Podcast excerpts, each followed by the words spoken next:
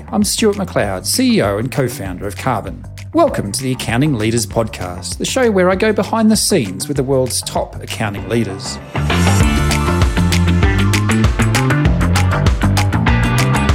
Today, I'm joined by Kenji Kuramoto, the founder and CEO of Acuity, one of the largest CAS accounting firms in the US.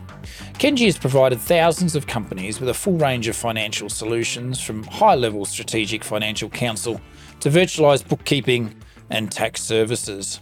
Kenji served as a board member or advisor for multiple organizations, including non-profits and accounting software companies. As an angel investor and entrepreneur, he was in the Atlanta Business Chronicles 40 Under 40, the TIE Top Entrepreneur, and a HubDoc Top 50 Cloud Accountants. It's my pleasure today to welcome to the Accounting Leaders podcast, Kenji Kuramoto.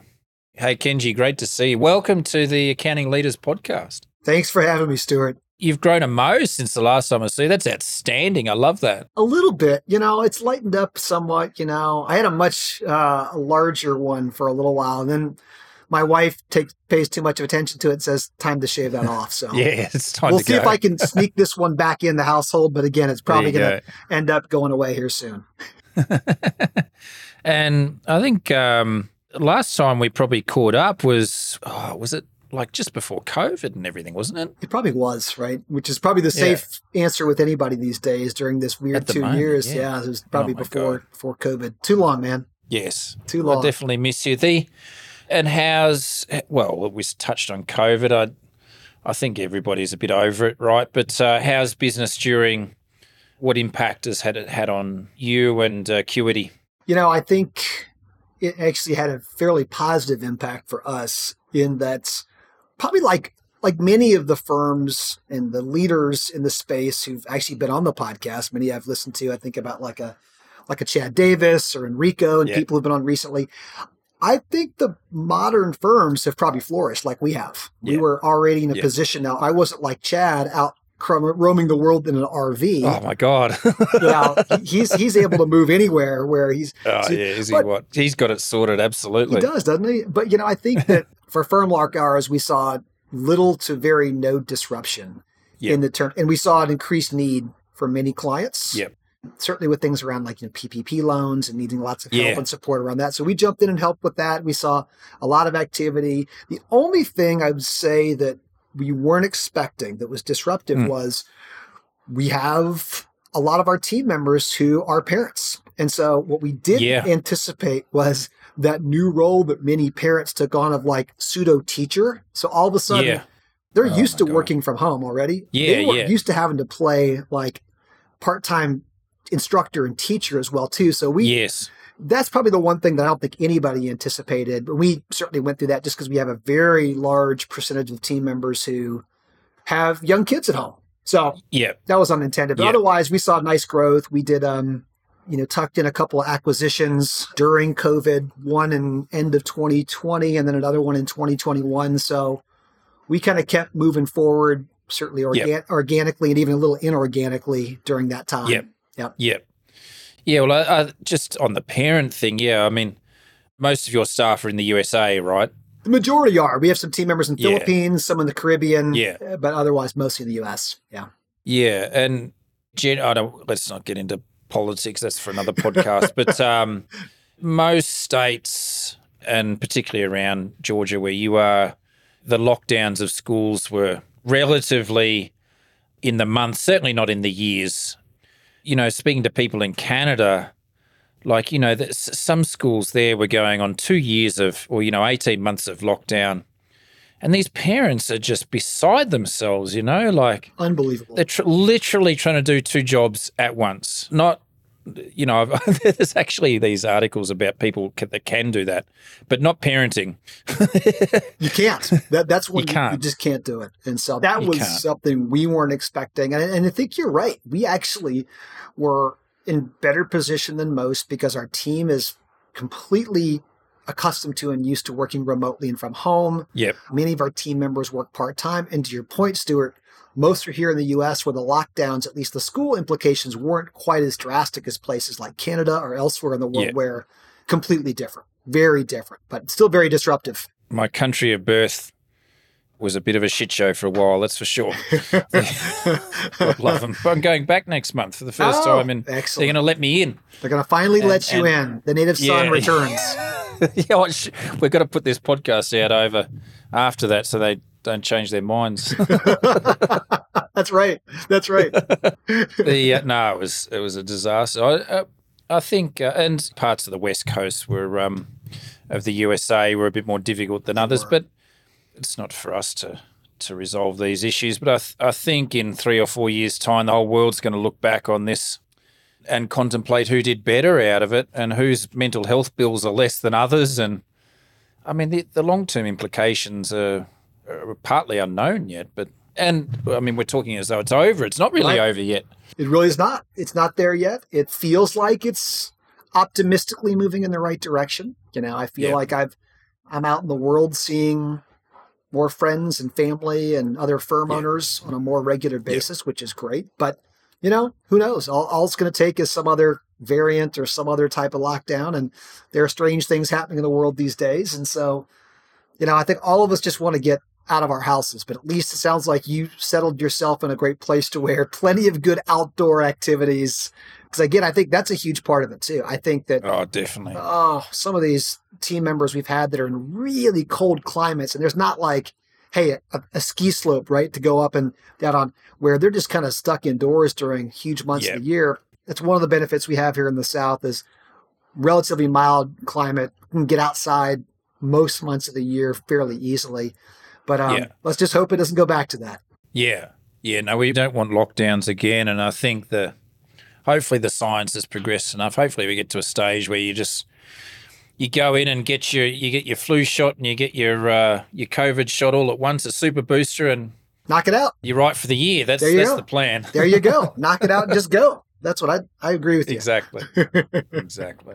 And so back to Acuity, how many staff? Where are you guys up to these days? Because I, I remember I think when we first met, you were probably, what, about, I want to say 15, maybe 20 staff way yeah. back in the day? Back in the day, because gosh, we have known each other for a long time. Yeah. Us yeah. old guys, right?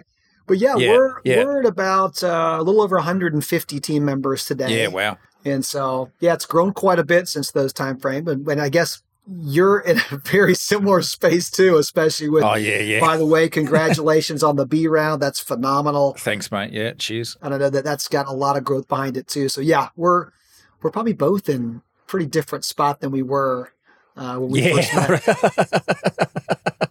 yeah, that is for sure. That is for sure. Yeah, we're we're similar. We're we're catching you rapidly. We're sort of, hundred. I think we're 120 or so today and yeah. uh, 130 next week, 140 the week after. It's going pretty rapidly. I can imagine. And well, there, you tell me, how, how do you think about that growth and developing the culture? I wouldn't say keeping the culture, but, but sort of keeping the foundations of the culture and developing culture as you grow and uh, I'm sure I know you reasonably well. I'm sure you're quite deliberate about it. So I'd love to hear about it.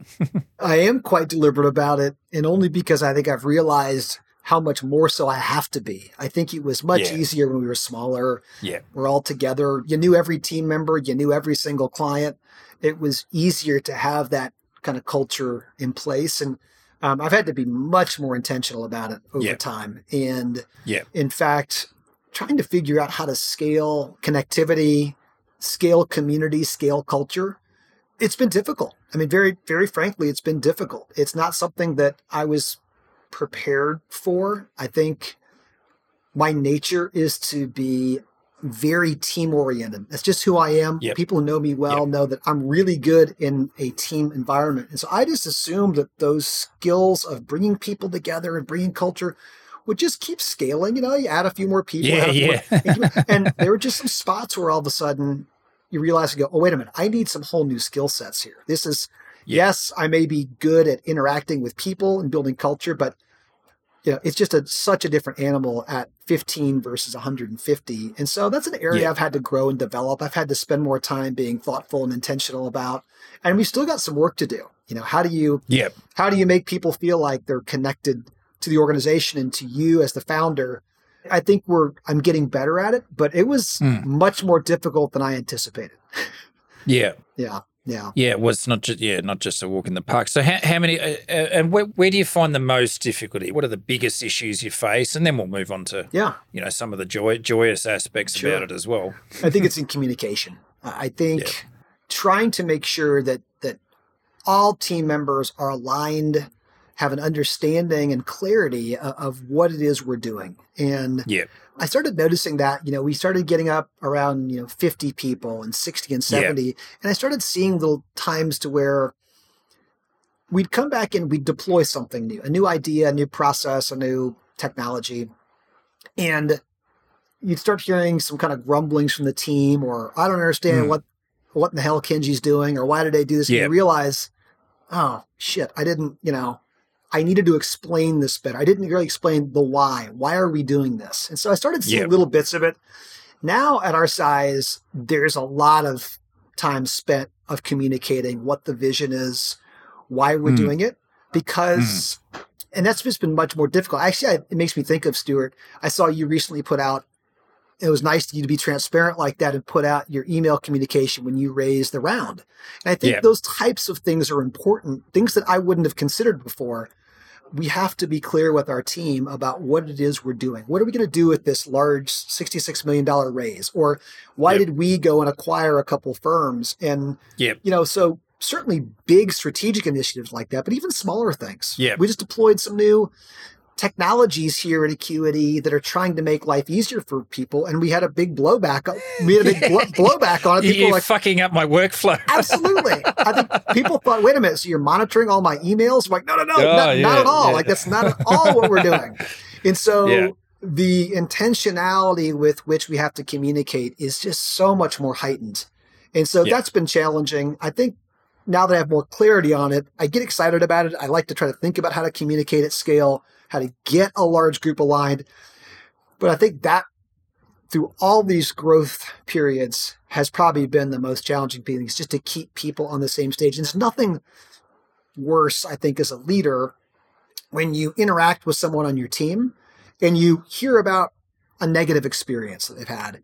And Yeah. then and you look at it and you hear about it and you go, Oh my gosh, this has happened because it was just poorly communicated. They didn't Yep. expectations weren't set correctly or the way Yep. that this was communicated by someone else. This is not who we are, but someone believes this is who we are. Here's why it is just Yep. because the communication was poor. And so I think those are the areas that, man, there's times I kind of wish we were a little bit smaller again. Like, oh, it's just, Yeah, yeah. hey, just come on over here in the office and have a quick conversation. We'll make, take care of That's this. right. But that doesn't happen anymore. That's been tough. Yeah, there's a couple of things in there, right? So, first of all, acknowledging, you know, services business, professional services organizations are, are, are very different to, to software businesses. You know, mm-hmm. at the end of the day, you, you got to provide value to, well, we both had to provide value to a customer, but you got to keep doing it over and over, month over month over month over month. In it's a very people oriented way to deliver work and your clients interact with your people. Our clients predominantly, you know, 90% interact with our software and our application, our website, etc. So that there is a big difference.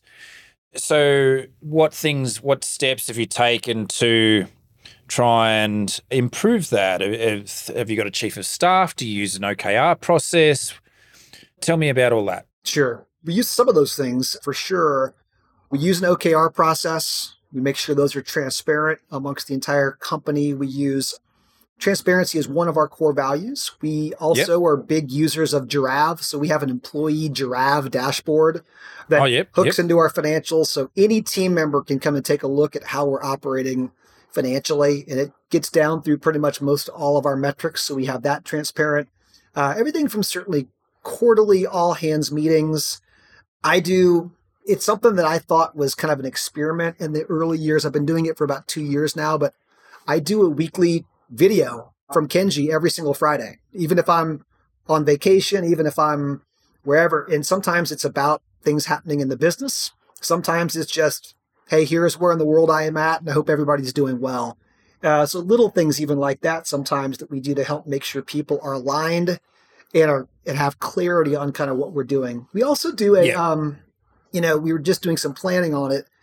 We have an all hands essentially meeting that we call it a conference, Acuity Con. This will be our Yeah. fourth year of having it, but we fly everybody to Atlanta. And uh, we were just doing some planning for it. And I think that's been a good spot for us of saying, hey, you can work wherever you want to work in the world. Yeah. You can work at Acuity also as many or as few hours as makes sense for you in your personal life. The one thing we ask is that we'll cover all of it, but we need you to come to Atlanta during September for these two or three days. Yeah. And so we found that that's been an important touchstone for all of us as an organization to where we bring in tech stack partners, we bring in speakers, we spend a lot of time together. We socialize and have fun, and we do some training as well too. And so I think just getting creative with even whether it's even little weekly touch points. Yeah. Even silly things from me, whether they're big, important, all hands flying in, building a regular yep. cadence that has yep. different touch points throughout the year is something for us that's been helpful in, in getting the team to still feel that connectivity that we need them to feel. So, yeah. Yeah. Yeah. And uh, September in Hotlanta is not too bad.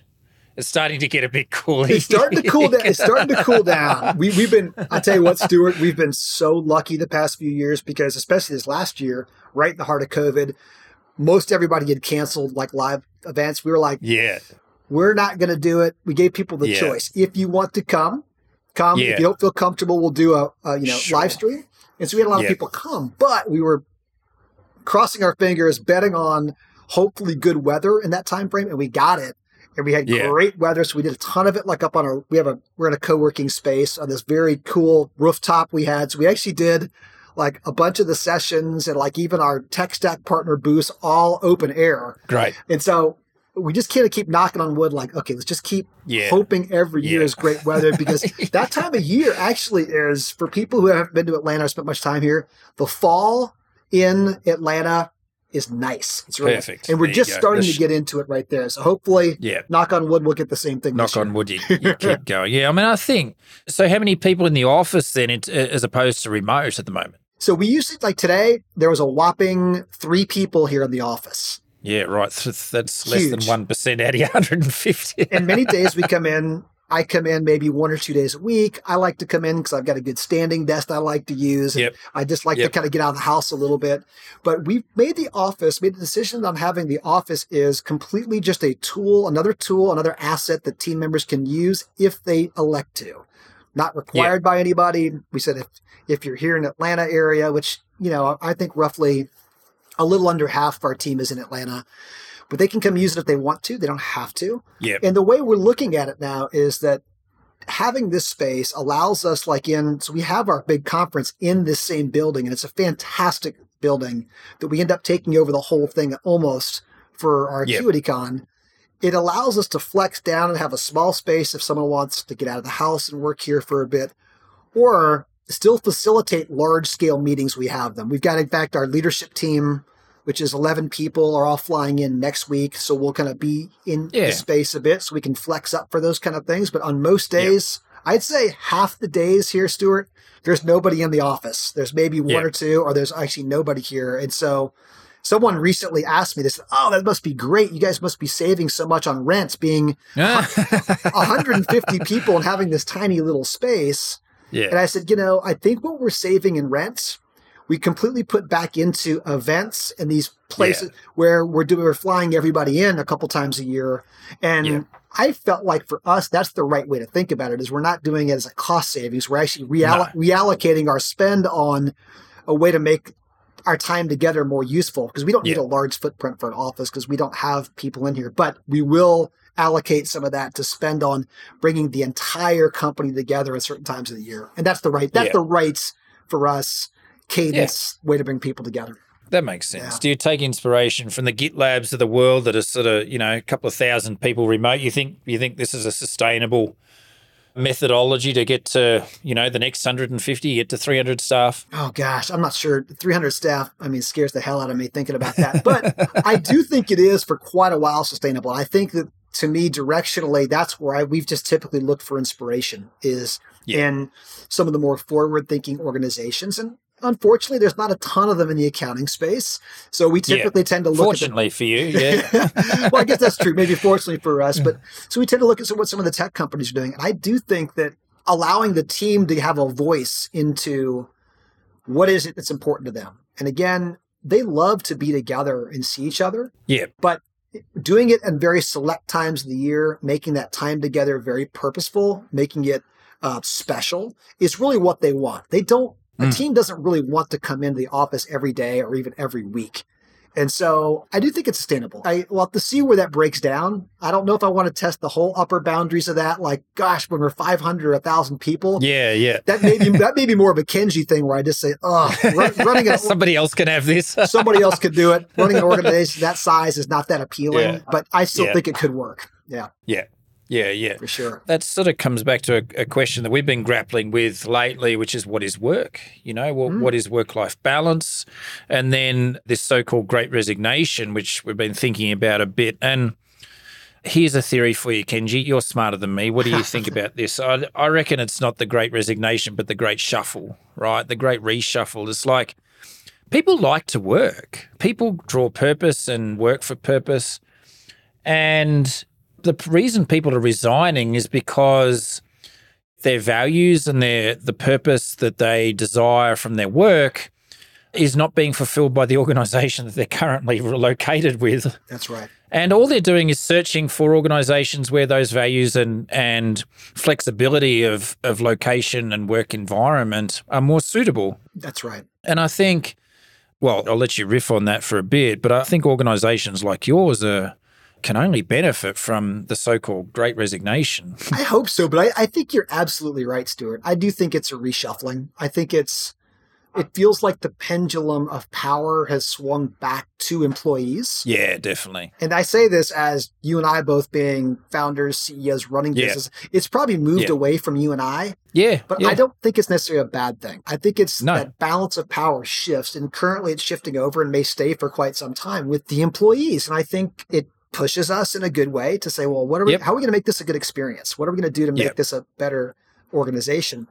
Because I do think people are getting choice. I think particularly yep. in the accounting field, where there's already all, been a very, very low unemployment rate, people have lots of choice about where they go. And I think that you're right. I think it's if they're not feeling fulfilled or compensated well enough, those two things are going to get people to move in a heartbeat. And I think especially accountants, are going to find plenty of opportunities to work elsewhere. I tell my team all the time, I it is not lost on me. It keeps me, I won't say up all night, but it keeps me up yeah. of like I get the responsibility that I and our executive team have because you all are in the power. You're in the power seat yeah. right now, and we've got yeah. to do a hell of a job making sure that we're we're attractive. And yeah. um, I don't know, is that the same way you look at it with Karbon? Are you facing the same things that we're facing kind of in the accounting profession too? Yeah, definitely. I mean, we uh, there's certainly inflationary pressure on wages. I mean, some areas, sales, engineering,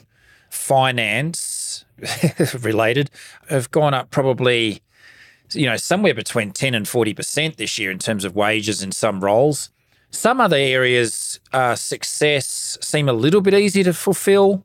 For whatever reason, mm-hmm. I don't know, but it, I appreciate the word power. But the yeah, the, the pendulum of influence, the pendulum of uh, sort of the aspect of I don't know, perspective, influence? I think influence is the word. I, when you said that, I agree with you. I think power is maybe a little overstated, not the correct right Sort of I a bit old school yeah, like that, isn't it?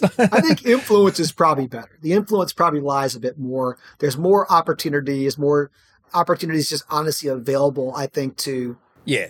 To, especially in, uh, maybe, you know, I think we're talking about roles that are knowledge based roles. If you're yes. a knowledge yeah. worker, which pretty much, yeah. Uh, if you're an engineer or you're yeah. in the accounting profession, I believe by definition you should be a knowledge based worker. Those are you're going to have plenty of opportunities out there. So, so yeah, I think it's not a great resignation. We're certainly having to be. We're seeing people who leave going to great opportunities when they leave sure. us, and yeah, it's tough on it us. Happens. It happens. It happens. It happens. But as I think as also as an employer, we're trying to say can we still be grateful that we were yeah. a step in your progression, exactly. that we helped you exactly. along that road? And so I think we're, yeah. as much as we hate to lose people when they're going to somewhere that's a great step, yeah. we have to be thankful for the role that we played in that. Yeah. yeah. And, and the more people that our organizations have, the more, you know, just the pure statistics mean that we're either not suitable anymore or they've had change of aspiration or whatever. There's all kinds of reasons, but it, there's ways of doing that and going about that. And there's ways not to, right? oh, yeah, absolutely. and we're the same. I mean, we we've been very lucky. We hired an enormous number of pretty much doubled in staff for sort of last four months or so. And and uh, you know hired some great people and the feedback i mean maybe they just don't tell me but the feedback that i get is is pretty solid at the moment so we're very lucky. It's, it's it is always kind of that what are they telling you and i? Yeah exactly. can i go fucking email me if, anonymously if you if you're having anonymously or yeah can, can, can, I, can, I, listen in on this meeting that you're yeah, having that's right. Yeah, ring, yeah. just ring me. Tell me. I don't, I don't care. I just, i'd prefer transparency. Yeah not even anonymously. Tell me. Or tell your staff. You know, you tell your managers, tell your teammates. Just give us data points. Yeah, exactly. Exactly. And we're not for everybody. We get it. I mean, we're not fully remote like you, generally speaking. Some people are, but particularly our our engineering uh, groups, you know, sort of two to four days in the office. Mm-hmm. Just mainly this year in particular, and probably flexibility will might improve, you know, over the long term as we just get so much bigger. But this year, we've just got so much software to build as quickly as we possibly can with the best quality we can possibly deliver that you just need those. Well, you don't need it. It is the success is more likely with those parameters of having to deliver if you can communicate in person with your teammates and, and your leaders and your architects and your and that's the decision that we took. And but that's not for everybody and that's okay. But it's but not. please don't join us if you're expecting to live and work in Sydney and and uh, not come into the office. That's right, all. Right. How has that been? I mean have you found especially with the focus on being a software company you know you're no longer in the Bay Area right which was yeah. just always considered that's just the spot. That's just what you had to do. Yeah. Has it been more beneficial or more challenging for you building up an engineering team now that you're outside the Bay Area? Yeah. Well, we, to be honest, we we, you know, what the years that we were in the Bay Area, we didn't have the money really to be able to build a Bay Area company. Mm. I mean, you know, we were competing against uh, companies that raised Series A 80 million bucks. It's like, and that was four or five years ago. That's like fucking hell. You know, like we, we still haven't raised 80 million, you know? and so, from that sense, for us, for our company that is selling to people like you, Kenji, mm-hmm. and there's 198 ish thousand accounting firms in the world that we can sell to. And that number has not changed a single bit in the last 10 years, right? Mm-hmm. I think the, I mean, I was talking about this on another podcast. I do have to go and look it up. I've been lazy, but my guess is that the number of people retire in accounting is exactly the same as the number of people that come into the industry. So our TAM is not increasing, right? So what that means is we can't raise as much money as, as say, you know, if you, if you're doing, machine learning and AI and crypto company and stick that on a deck, you can go and raise unlimited money at the moment, right? Yeah, yeah. But that's not us. It's not us. That's fine. You know, we're very comfortable in our own skin. And the point of all that is I think we do have a competitive advantage now because we raise money here in the US. We're a US based company.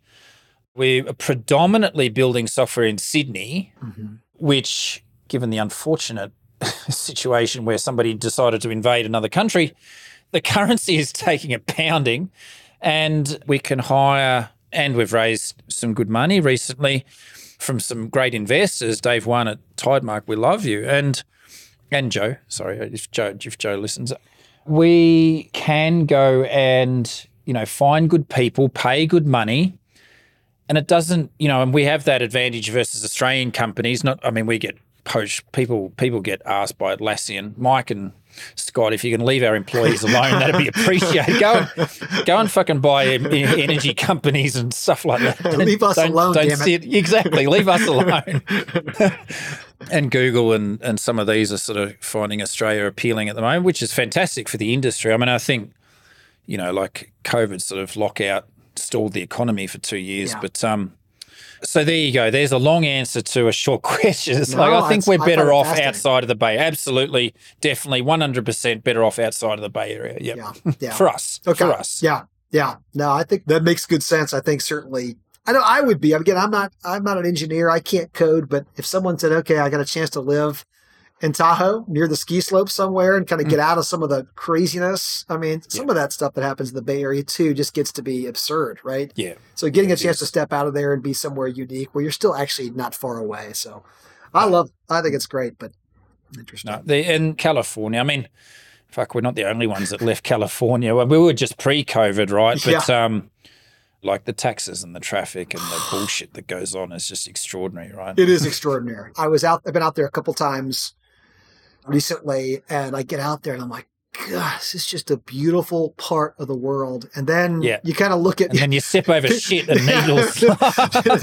and you got to peer through some of this, like, oh, the, that's right. The taxes. Yeah. Oh, the taxes. Yeah. Oh, all the yeah. So you you know it happens. It's the way it works sometimes. It is. It is. It's unfortunate, and it is.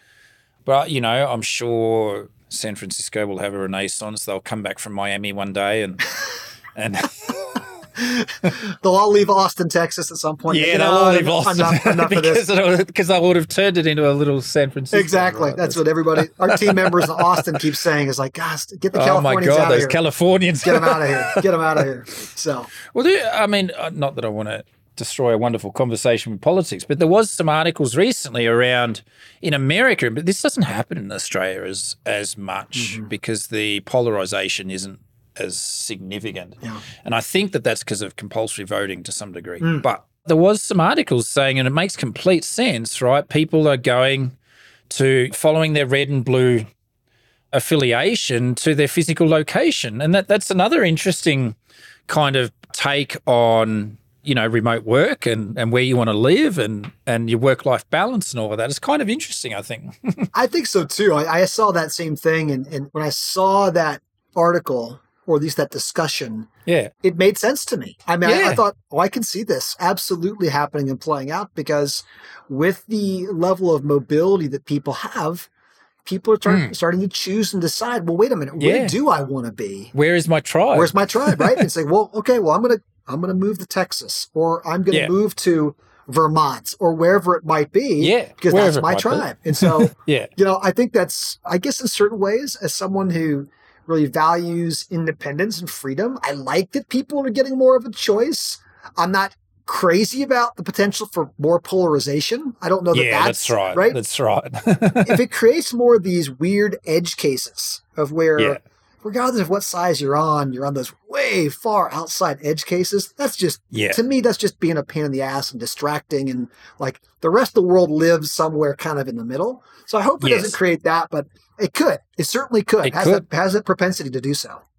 and and online was sort of the first sort of instances of of living in your own bubble, right? And maybe that physical trend, the real world trend, is a version of that. You know, I'm gonna I'm gonna go and live where it's all blue, and I'm gonna or live where it's all red, and and people are going to tell me exactly what I want to hear every day. right, right. Let me get in my own little echo chamber because that yeah, makes me happy. That's right. And yeah you're, yeah, you're right. We're seeing that in terms of where people kind of go and find their communities online for sure. Let me go and yeah. just kind of get that cycle going. And people may say, well, I, I kind of want that from my neighbors living around me or when I run into someone in the coffee yeah. shop. Guess what? I, I want to be around those types. I, it's interesting. I, I, don't, again, I'm a little split on if that's going to be good, a good or bad thing.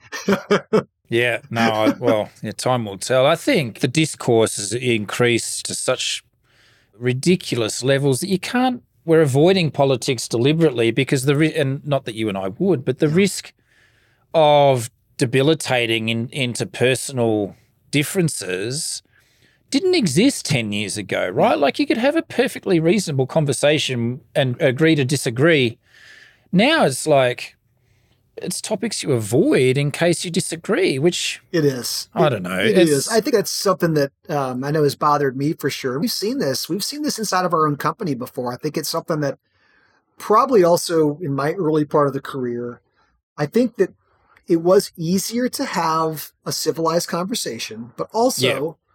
there was probably a bit more of a thought process around, hey, those are not work conversations. Those are not things you have inside work. And I think in the workplace now, what I'm finding is I have to be open to those conversations happening inside the walls or the virtual walls of Acuity. And there's, yes. it's not appropriate for me to say, sorry, that's not something we could, we can't, this is work, that's separate. It shouldn't yeah. be that. But I think what we've talked about as a team when we've had our challenges with this, when, you know, certainly in organizations yep. of organizations of two people, let alone yeah. let alone the size let alone the size that you and I have, there are going to yeah. be differences of opinion. And we've said that I've learned this through some other good leaders who helped me through. So we had some tricky, we had some fairly difficult actually conversations, but was that the way to handle some of these were to see if we can facilitate conversations internally where yeah. the place to have these I, I, tell my kids right i've got kids who are teenagers right And so i said listen social media that's a whole other ball of wax. That's not a place where you have a conversation with someone. Yeah. That's a place yeah. where you disclaim outrage, you market yourself, yeah. whatever you're doing. Yeah. That's not a conversation. Yeah. And I've heard this people say before, the best conversations typically happen with the fewest number of people. So how do you have small, intimate conversations? Because I think someone who's far left or far right in a smaller conversation have a better opportunity to actually have you know, some form of understanding. Now, if yeah. we choose to have that in a public forum in social media, that's just going to be a disaster. That's going to be a shit yeah, show. Guaranteed. So, how do we take those things and say, all right, well, let's create some civil discourse here of different opinions yeah. are totally okay. Those were some things that I wasn't exactly, I didn't realize that we as, I as a business owner was going to have to find a way to navigate. We had to navigate. Medi- mediate and facilitate. Yeah, I had to do that. I, I kept thinking to myself, yeah. you know, honestly, Stuart, I was like, can we just get back to helping clients with PPP yeah, loans? Yeah, can we do some some, some financial some reports work? for change? and that was my that was my a little bit naive way of just like thinking, let's just do that, and realizing that no, we've got to go and allow some of this discourse to happen. We have to do it in a civil way. That's what draws a respectful people. A respectful that, way. That's the difference, yeah. right? Like that's what's gone missing around the world, yeah. particularly in America. But yeah, absolutely. And yeah, I remember going through those those workplace trainings when I, when we first arrived here in the states 10 years ago where they come in they say well you, you can't talk about politics you can't talk about sex you can't talk about religion, religion all the things and yeah. you can't even talk about sports these days because there's so much opinion right so what's fucking left what's left how do you have a relationship with somebody i mean we can't I can't talk about debits and credits all damn day. Are you kidding me? Right. Good God, it's just, it's just too much. So I, I, do think I'm glad that, that I think that is changing. I think I'm glad that I think yeah. the younger generation is is saying, "Hey, we have to have these here." But I think there's still a hell of a long way to go for how do you do it. To your point, Stuart, respectfully, and yeah. you know, and I think hopefully intelligently too. I, I, hope so. I, have certainly seen some things that I really scratch my head on, like, what in yeah. the hell's going on there? Yeah, but yeah, things you just don't expect you're going to have to, you know, we're busy trying to get serve customers, trying to build great teams, yeah. and next thing you know, you're mediating a political discussion. like how the hell how the hell did I get here? I, am not prepared Ron DeSantis for this. is is the next Jesus. you're like okay, uh, we got we got some work to do here. It's like okay, we're going to spin that up as a separate Slack channel. No, let's yeah, please not do that. Let's, yeah, let's, let's not. Let's, let's not. not have. Well, and then Slack. Okay, you know I don't want to bag Slack, but you know the written the short asynchronous written communication has increased the discourse as well in the workplace. 100%. 100%. Tone is gone and sarcasm might be missed. And we've got a whole, I don't know how you do it, we've got a whole Slack, etiquette. You can, you can steal it if you haven't got one, but um, which has helped somewhat. But my God, you know, you can get into arguments before you even realize and it's then the day's gone right completely gone i'd love to see that by the way because i think that's a place to where so many companies and firms have moved into these places to where there is a lot more asynchronous communication. It's happening yeah. in much more succinct manner. And so, yeah, it misses a ton of nuance. I can't think yeah. of how many times, as powerful as some of these communication tools are, how many times we've had to go back and correct things and unwind a problem just because yeah. context was lost in oh terms of just doing the quick firing off a message. And it's just, yeah. Um, and so, yeah, I'd, I'd love to see that. I may steal some of your Slack etiquette. No, please, please, or at least please. put it on, on put it on my own wall when I before I'm firing something. I go, oh wait, Stuart said not to do this. yes. Well, what's a good one? Oh, turn off the fucking noise. That ping just oh, drives me nuts. Oh, yeah. Notifications off. That's the first one. Yeah, God. Notifications get those things off. Absolutely. I'll get Lockie and, and team to publish this. Yeah, that'd be a great one. What's another one? Uh, after work hours etiquette, workflows, photos, and profile. 150 people. Set up your photos so people know who you're talking to. and uh, we introduced a sarcasm emoji. So there's absolutely no doubt if you're being sarcastic, fucking make sure you use it right. Be explicit about your sarcasm. Be explicit about your sarcasm. Yes. I love that. Oh my god, that's fantastic. I got to use that. I'll send it over to you, and uh, yeah, I'll, I'll, get the guys. yeah, I, I, know. I know certain of our team members, and they would know who I'm talking about. Should probably use that emoji for every single Slack they send. yeah. it would say, Matthew May, we're coming Matthew for you. May, go, and, and, my God, would it save me a lot of time of picking up pieces? yeah. Oh, oh Jesus, what's he done now? Everything, always. Everything. Yeah, yeah. No, I love it. I love it. I'll send it to you.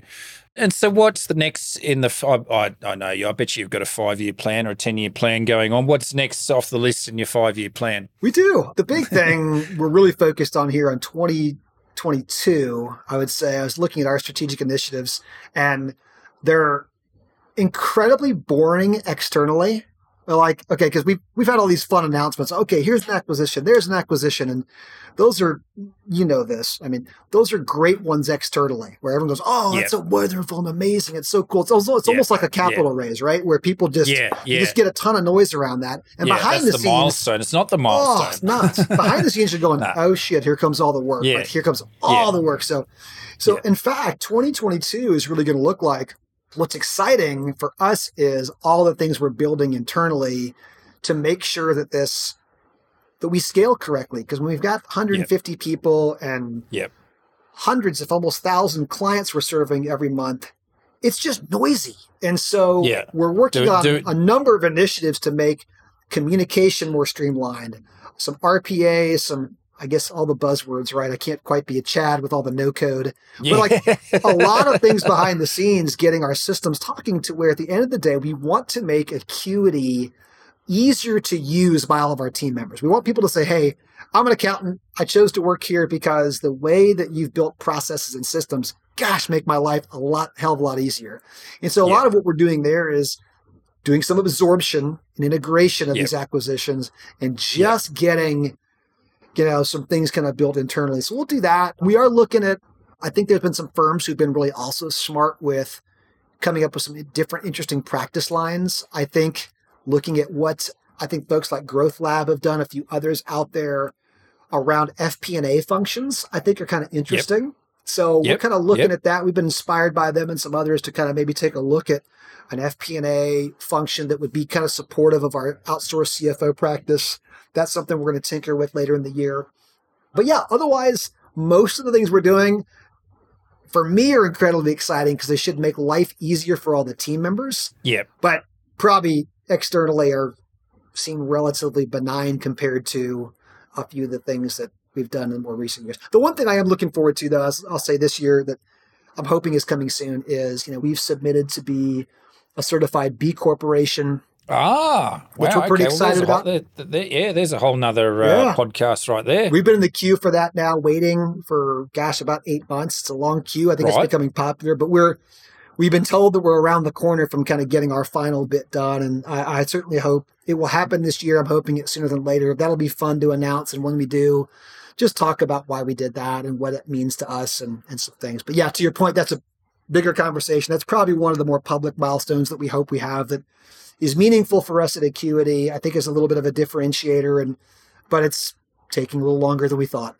yeah, yeah, no, it does, it does. But well, uh, let's touch on that briefly. Yeah. What were the reasons that you thought that that was important? I think there were two reasons for me. One is I'll just say personally as a founder, what's exciting yeah. is you kind of get to run a company the way you want to. Much yeah. of what happens in the B Corp world, and I think about some of the initial founders of that, the companies like Patagonia or a Ben and Jerry's, yeah. or just these are great for-profit businesses that have yeah. great, whether it's sustainability, community mindedness. You can be a great business. You can also be a good citizen, right? And I think that those have been always great examples for us. So I've always personally felt very aligned toward, hey, great. I want to I want to do well financially, but I also want to make positive impacts in my community yeah. and elsewhere. So it yeah. had a good personal alignment. The second one is, as I look at Acuity, this is our 18th year. I don't, you know, I wear the, and I think all of us do as the founders. I have to wear the responsibility of culture Yep. More than anybody does. And I worry about that yep. in the sense of, well, what if I get hit by the bus? Or what if in a yep. couple years, after 18 years, I hit 19 or 20 years and I'm just like, you know what, time for something new. Yeah. How do I make sure we have a framework, an infrastructure in place to make sure that things like culture continue? And yep. if it's all resting on my shoulder, I think we were always taught as we're scaling the business that if too many things are dependent on the founder or one particular team member, it's at risk. And so we're trying to de risk yep. that a little bit by saying, we think that by following the B Corp methodology, it's got, you know, someone coming in and auditing essentially you on that every couple of years. It's a forcing framework that will help make sure that we are treating employees the right way, our community, certainly environmentally, that we are thinking about yeah. other stakeholders beyond just the owners. I think that's going to be something that'll help me at some point if, again, hope he's not hit by the bus. Hopefully it's no. Kenji pulls a lottery ticket someday and just does well, nothing. Well, no, no, like you know, Di's trying to do the the final, you know, Warren Miller's son film off an eighty foot cliff. You know, the landing yes. was too soft and he buried himself. Little soft. That's right? exactly. That's exactly. That's how you. That's how I want to go. Right there, Stuart. So if that ever happens, then I want to make sure at least there's a framework for where that exactly we can follow something and still have that good culture intact. And we saw the B Corp process as one that we could continue to follow beyond just Kenji and Matthew yeah. would help us. And I think I'd say maybe I'll add one third one in there is I think it's an amazing group of companies and founders who are part of that movement who I just want to be in community with. I want to yeah. the next political issue that pops up, the next issue around world conflict, because there's going to be I mean, shit, you guys talked about yeah. conflicts start slowing yeah. down. They're only going to happen more. No. And we got to figure out how no. to deal with them in our own businesses. And I want to be around some other leaders who are forward thinking to where how do we address these in our own businesses? So I'm looking yeah. forward to being part of that community. No, no, it's certainly something that uh, I've thought about, you know, quite a bit. And uh, we haven't started the process yet. What we have done, though, is last year we offset our emissions. Awesome. Plus some and um, you know, we're doing the same this year. And and obviously, as we grow, that becomes quite a process and quite an experience. So we're a net zero company. Oh, that's fantastic! And you know, that's, that's probably that's probably a little step along the way. it is a little. It's it, but it's, I think it's a meaningful one. It signals to the yeah. team who we're about. I think it's you, yeah. you start earlier on those things, then boy, it's a little easier to kind of make it a sustainable part of the the process for everyone from team members to shareholders. They understand who Karbon is, right? And yeah. so I think that's awesome. Hats off to you guys. Cheers, mate. Yeah. And uh, speaking of culture, you've got a, a, podcast that you guys do as well. We do. One of my favorite topics that, um, you know, I shouldn't, um, well, people that know me would, would just call bullshit if I was denying it. So you, you talk and have a drink at the same time. So I think that's fantastic. It's a bit early today for us to do that here anyway. You can. It is, it's a little early. you know, we've, you know, depending on the circumstance though, you know, you can always, yeah. uh, but uh, sneak in a nine o'clock Bailey's. That, that, that's right. That's right. Sometimes you just have to warm warm things up a little bit. So. Yeah, yeah, yeah. Yeah, we do. We have a. Um, I appreciate you mentioning that, Stuart. Matthew and I have been doing our little podcast and a video on YouTube called "Drink While You Think." We've actually kind of said it's really more of a happy hour conversation at the end of every yeah. week, where I will say that we're really damn transparent about the, the really strange things we're doing at Acuity, being a little bit of a strange firm. And so if you ever want to hear the things that are going on week by week, you know, you we're go. pretty open kimono telling about everything that's happening, the good, the bad, the ugly. And we also bring out a lot of other firm owners who are friends of ours just to talk. And we felt yeah. like that was a good way. We knew that we needed to find other channels of communication. And Matthew and I looked at each other and said, well, we hate writing blog posts. We've already learned that. Yeah. Like, what else could we do to make this sustainable? And he said, well, we love happy hour. We love talking to our friends. We love talking about the really weird, bizarre things we do at Acuity. So how about we let's just record it? Let's just record it and have a drink. Yeah. And that's what it is. And now, hundred episodes later, here we are, still screwing around doing that. So feel free to go. check it out. Fantastic. All right. Well, Kenji, this has been. I was so looking forward to this all week, and uh, this has been fantastic miss you guys a lot, and, and hopefully uh, we can get some skiing in before the end of the year, or at least at least over the next couple of years, at, at the very least. That would be wonderful, my friend. It's always good to see you. Would love to see you on the slopes, or gosh, anywhere would be a treat. So let's make sure we do that here. That'd be fantastic. Kenji, thanks so much for your time. Well done. Thanks. Cheers. Cheers.